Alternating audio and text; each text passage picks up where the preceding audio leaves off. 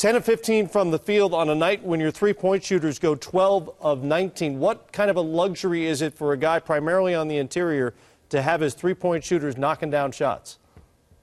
Well, it's it's huge for us, you know, with the uh, with the spacing we create offensively, and as long as we keep moving the ball, uh, we have a lot of weapons, and we try to, uh, like I said, we try to just base everything evenly and, and make sure everybody gets their shots, and it, it was good for us again tonight.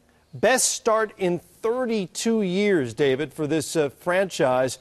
This time last year, you guys were 13 and 18. You're now sitting here at 21 and 10. What's the difference? I think it has to be defense and rebounding. I mean, our chemistry has been great this year, and, and we've gotten on the same page defensively. And last season, we were 30th in the league in rebounding. We've been one of the better teams in the league at that this year, differential wise. And when you do those two things and you have the offensive ability that our team does as a whole, uh, it, can, it can make for some victories. David Isaiah here. You're having another all star season.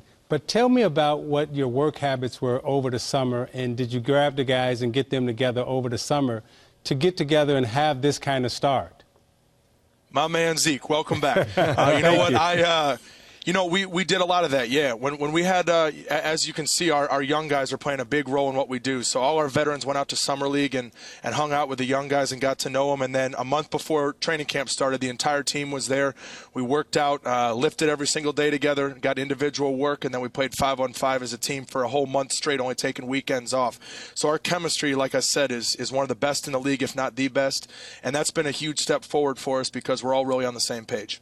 And David, I want to follow that same thought process of chemistry. Watching you guys play is so much fun. Who is kind of the leader of this group of, with the chemistry? Because the way y'all share the basketball and y'all want each other to win is very impressive. Well, Steph and I try to be those leaders, and, and not only uh, you know vocally, but also also with our work ethic and, and lead by example, and and that's that starts with us being out there, and and we're we're not the two best defenders in the league, but we got to give the effort on the defensive end, and then we need to to lead the way effort wise on both ends every single time we step on the floor, and and and be those emotional guys for our team, and we try to do that. David, your uh, PR folks at Golden State are among the most active in the league in promoting their players for awards, as they should. That's part of their job.